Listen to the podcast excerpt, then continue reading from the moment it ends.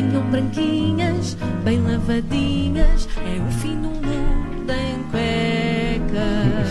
Não se fique indiferente. Não, não. É, dá muita alegria. Isto uh, anima muito o meu dia. 9 e 14, já aqui temos connosco o humorista David Cristina. Bom dia, David. Bom dia. A Mercadona abre hoje em Gaia e tu tens com certeza algo a dizer sobre isto. Sim, uh, para começar estou muito cético porque hum, já dizia a minha avó, uh, minha avó era muito xenófoba, uh, já dizia a minha avó, de Espanha nem bom vento, nem coisa nenhuma. A minha avó não gostava de espanhóis porque, eh, também em defesa dela, ela foi padeira em Alves Barrota.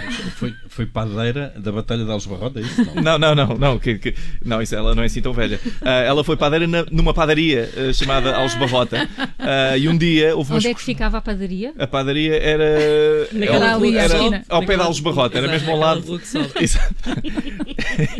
E um dia houve uma excursão de espanhóis que foi lá e armou confusão, que são espanhóis, não é? armam sempre confusão, mas foi uma grande confusão porque a minha avó lhes estava a perguntar se eles queriam um bolo folhado, que é uma coisa normal, mas folhar em espanhol quer dizer eh, praticar o amor. Então gerou-se ali alguma falha na comunicação, porque ela queria, eh, que era- ela era famosa pelos seus bolos folhados e o espanhol, o espanhol não queria nada que lhe folhassem o bolo, não é? Enfim, mas eh, os espanhóis da Mercadona estão a tentar conquistar os portugueses. Estão a ver se são uh, mercadonos disto tudo. Ah, humor de qualidade.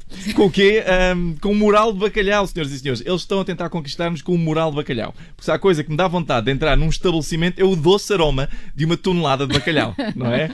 Ah, e ainda tem outra grande proposta de valor, que em Portugal acho que vai ser o maior sucesso, que é carrinhos de compras sem moedas. Em Portugal, boa sorte. Eu assim que sair, vou já lá buscar dois.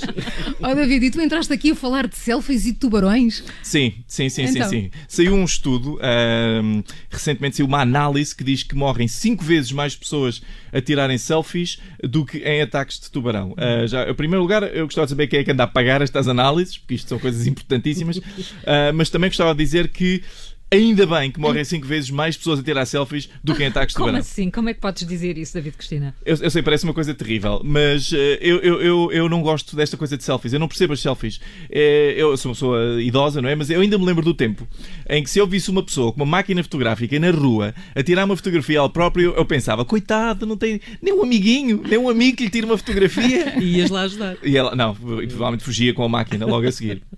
Mas a verdade é que o que eu queria mesmo fazer aqui, eh, vem mesmo a propósito, estava aqui o Cavalheiro do Pan, eh, eu quero defender os tubarões, porque na verdade eh, toda a gente pensa que os tubarões são os grandes assassinos, mas há muita coisa que mata muito mais do que tubarões. Como por exemplo.